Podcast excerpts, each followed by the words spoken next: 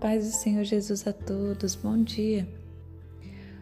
Hoje nós iremos estudar e meditar na palavra do capítulo 25 do livro de 1 Samuel, dando continuidade aos nossos estudos.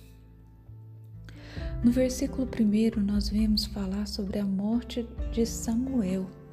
Samuel foi um profeta, um homem de Deus, ele que foi, era filho de Ana.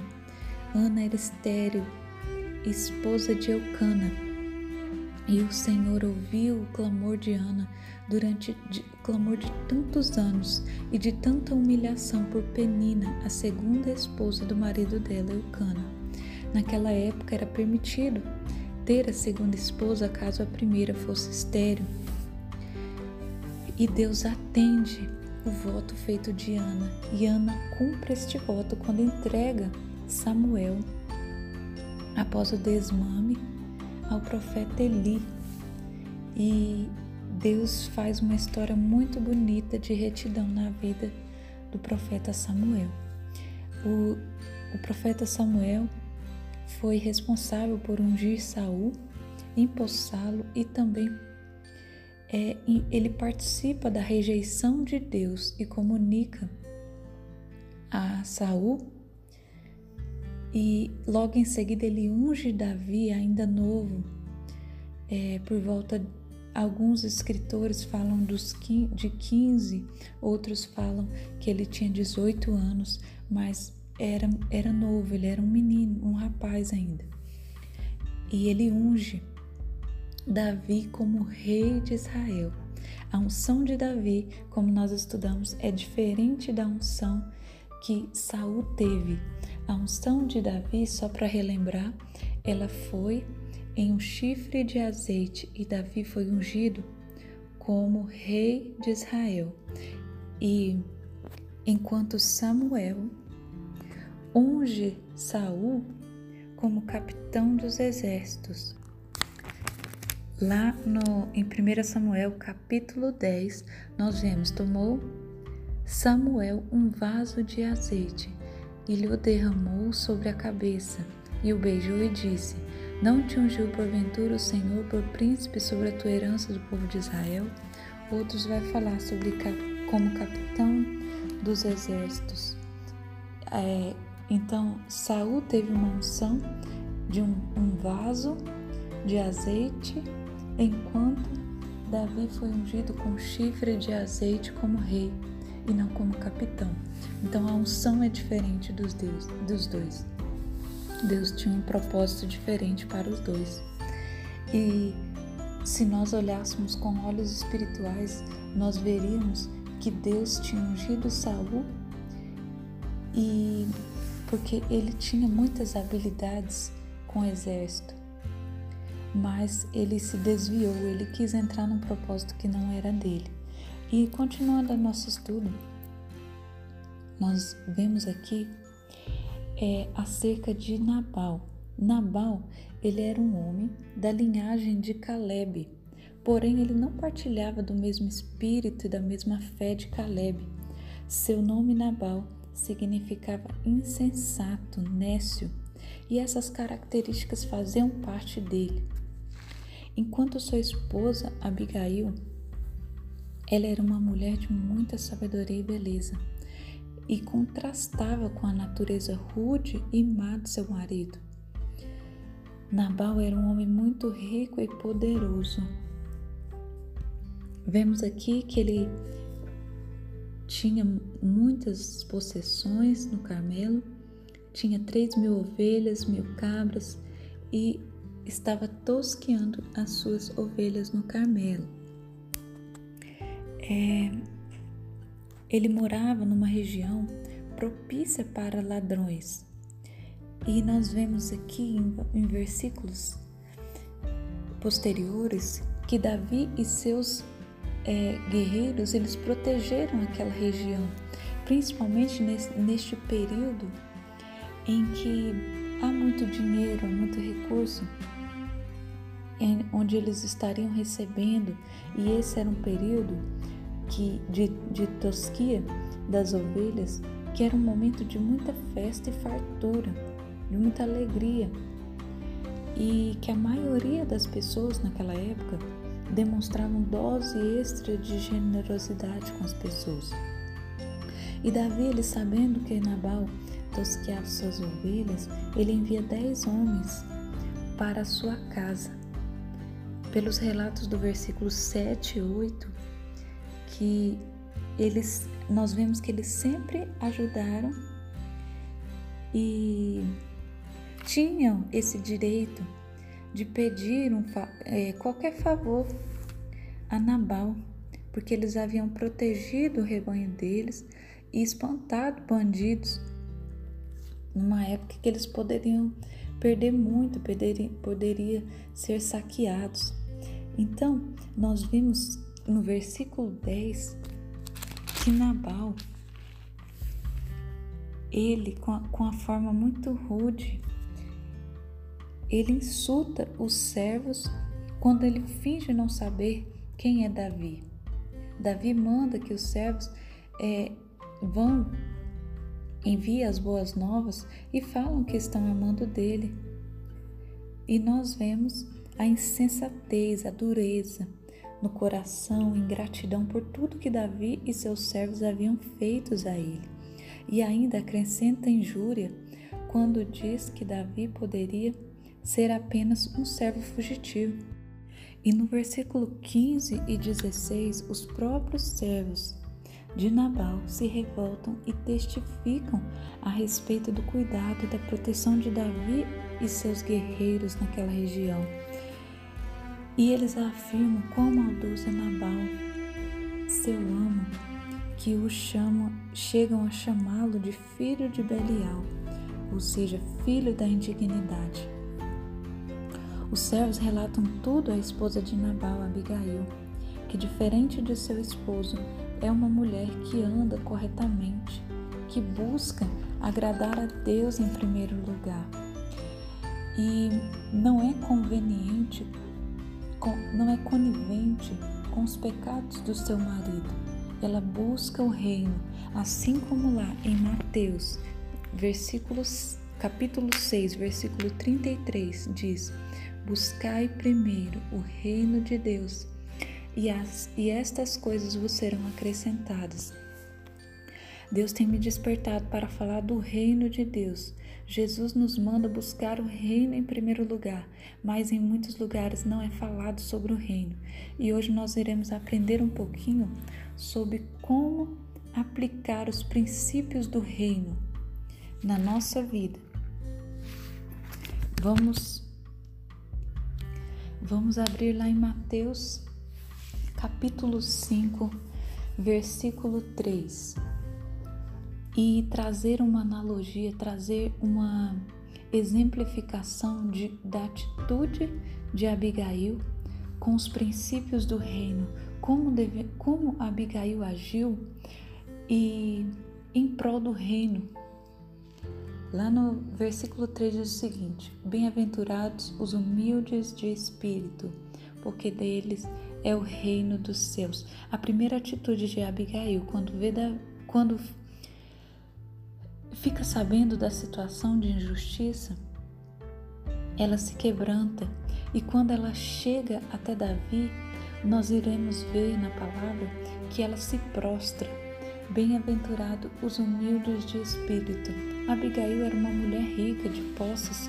O marido dela era muito rico, mas em todo tempo nós vemos humilde, humildade nas atitudes, humildade quando ela vai se prontifica a consertar aquela situação que estava colocando em risco a vida do marido dela e de todos aqueles que estavam lá naquela região. E em seguida nós aplicamos também Mateus 5,5: Bem-aventurados mansos, porque herdarão a terra. 5,6: Bem-aventurados que têm fome e sede de justiça, porque serão fartos. Ela não foi conivente com a injustiça praticada por seu marido e ela colocou o Senhor em primeiro lugar. Deus tem que estar acima das pessoas, Deus tem que estar acima da tua família. Deus tem que os princípios de Deus na sua casa tem que estar acima de tudo. Não seja conivente com o pecado. Não seja conivente com as coisas erradas que o seu marido faz. Mas é muito importante que nós tenhamos misericórdia, que sejamos misericordiosos e também bem-aventurados pacificadores, porque serão chamados filhos de Deus. Os pacificadores são, não são aqueles que alimentam a contenda, não são, são aqueles que agem com sabedoria, assim como Jonatas foi pacificador quando tentou falar dos feitos de Davi a seu pai, quando tentou abrir os olhos dele, ao invés de, mesmo sabendo que o trono estaria comprometido, de que ele não mais herdaria o trono de, de Israel, porque Deus já havia ungido Davi, mas ele foi pacificador. Ele entendeu o reino, ele entendeu que a vontade de Deus está acima de todas as coisas terrenas. Então, que a gente não venha gerar mais contendas, que a gente venha pacificar, porque esses princípios que nós estamos estudando aqui são princípios que nos levarão ao reino. O que é o reino, Bárbara? O reino é aquele que é tomado por esforço Leia Mateus 11, versículo 12. Desde os dias de João Batista até agora, o reino dos céus é tomado por esforço, e os que se esforçam se apoderam dele, se apoder, apoderam dele. Você vai se apoderar do reino quando você começar a praticar os princípios do reino. Comece pedindo ao Senhor, Senhor, me dê clareza eu quero praticar os seus princípios, Pai. Eu quero ser humilde de espírito. Eu quero, Senhor, ser mansa. Eu quero, Senhor, ser é, ter sede e fome de justiça. Eu não quero mais ser conivente, acusadora. Seja pacificador, seja misericordioso e nunca abandone Deus. Nunca troque Deus por atitudes erradas.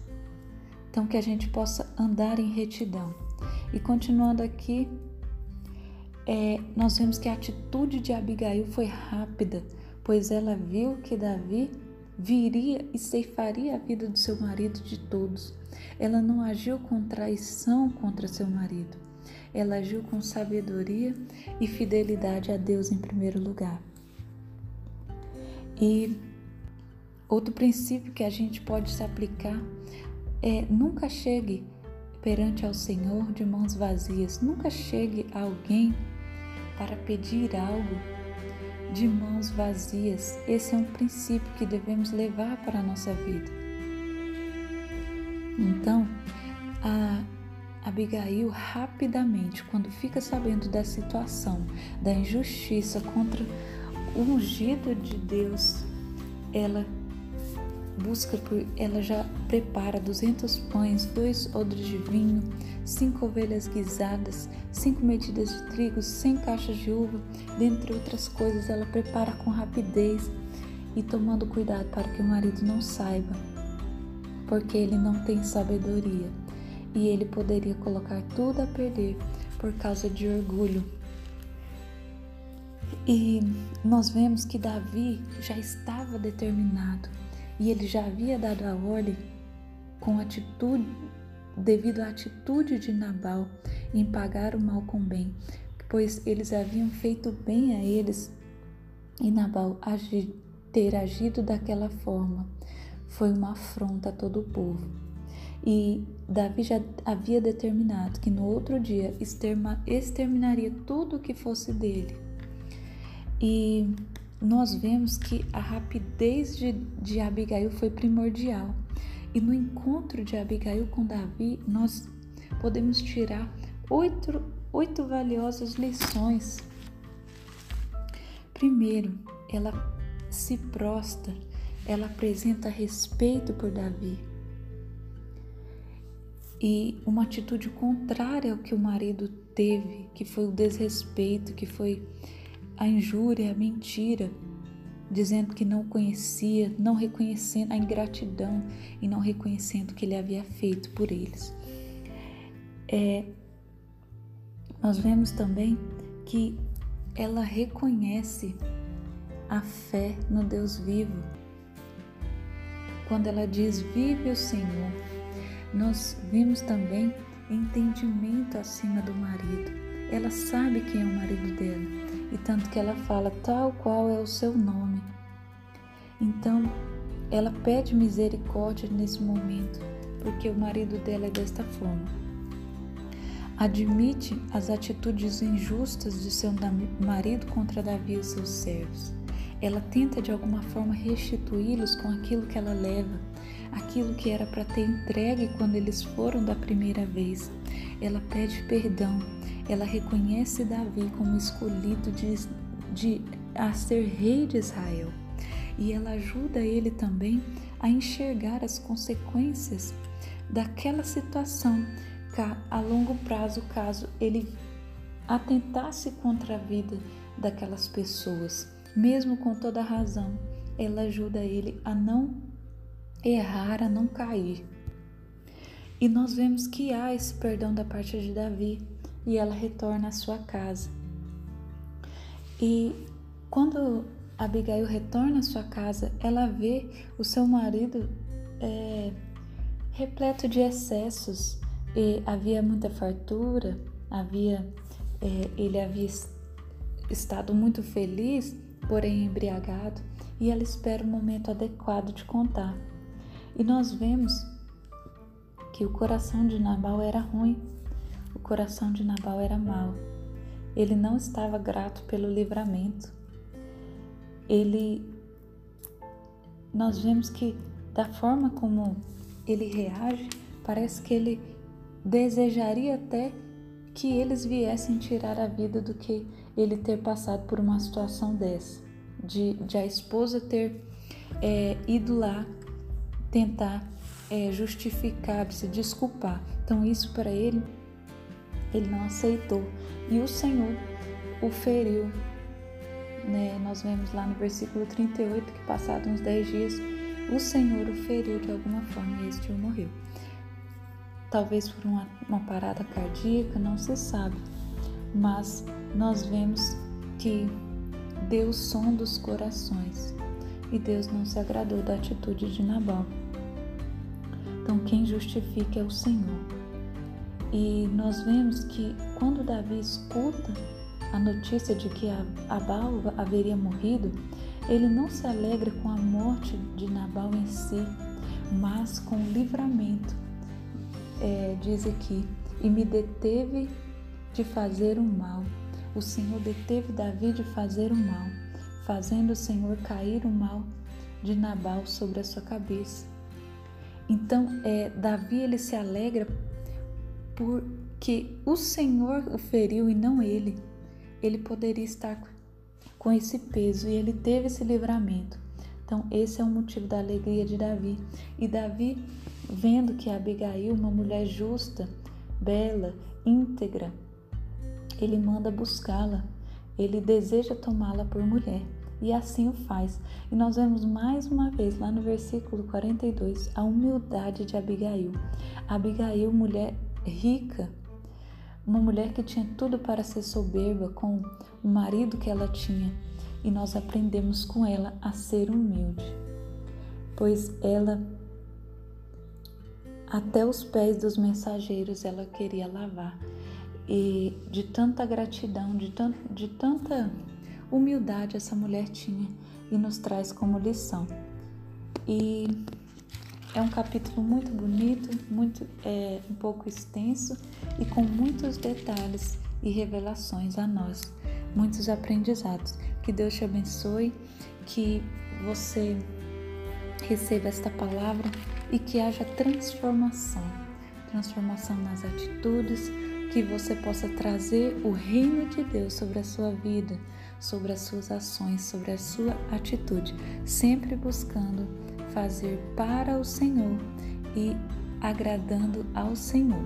Deus te abençoe e te guarde, que Ele faça resplandecer o rosto dele sobre ti e te dê a paz.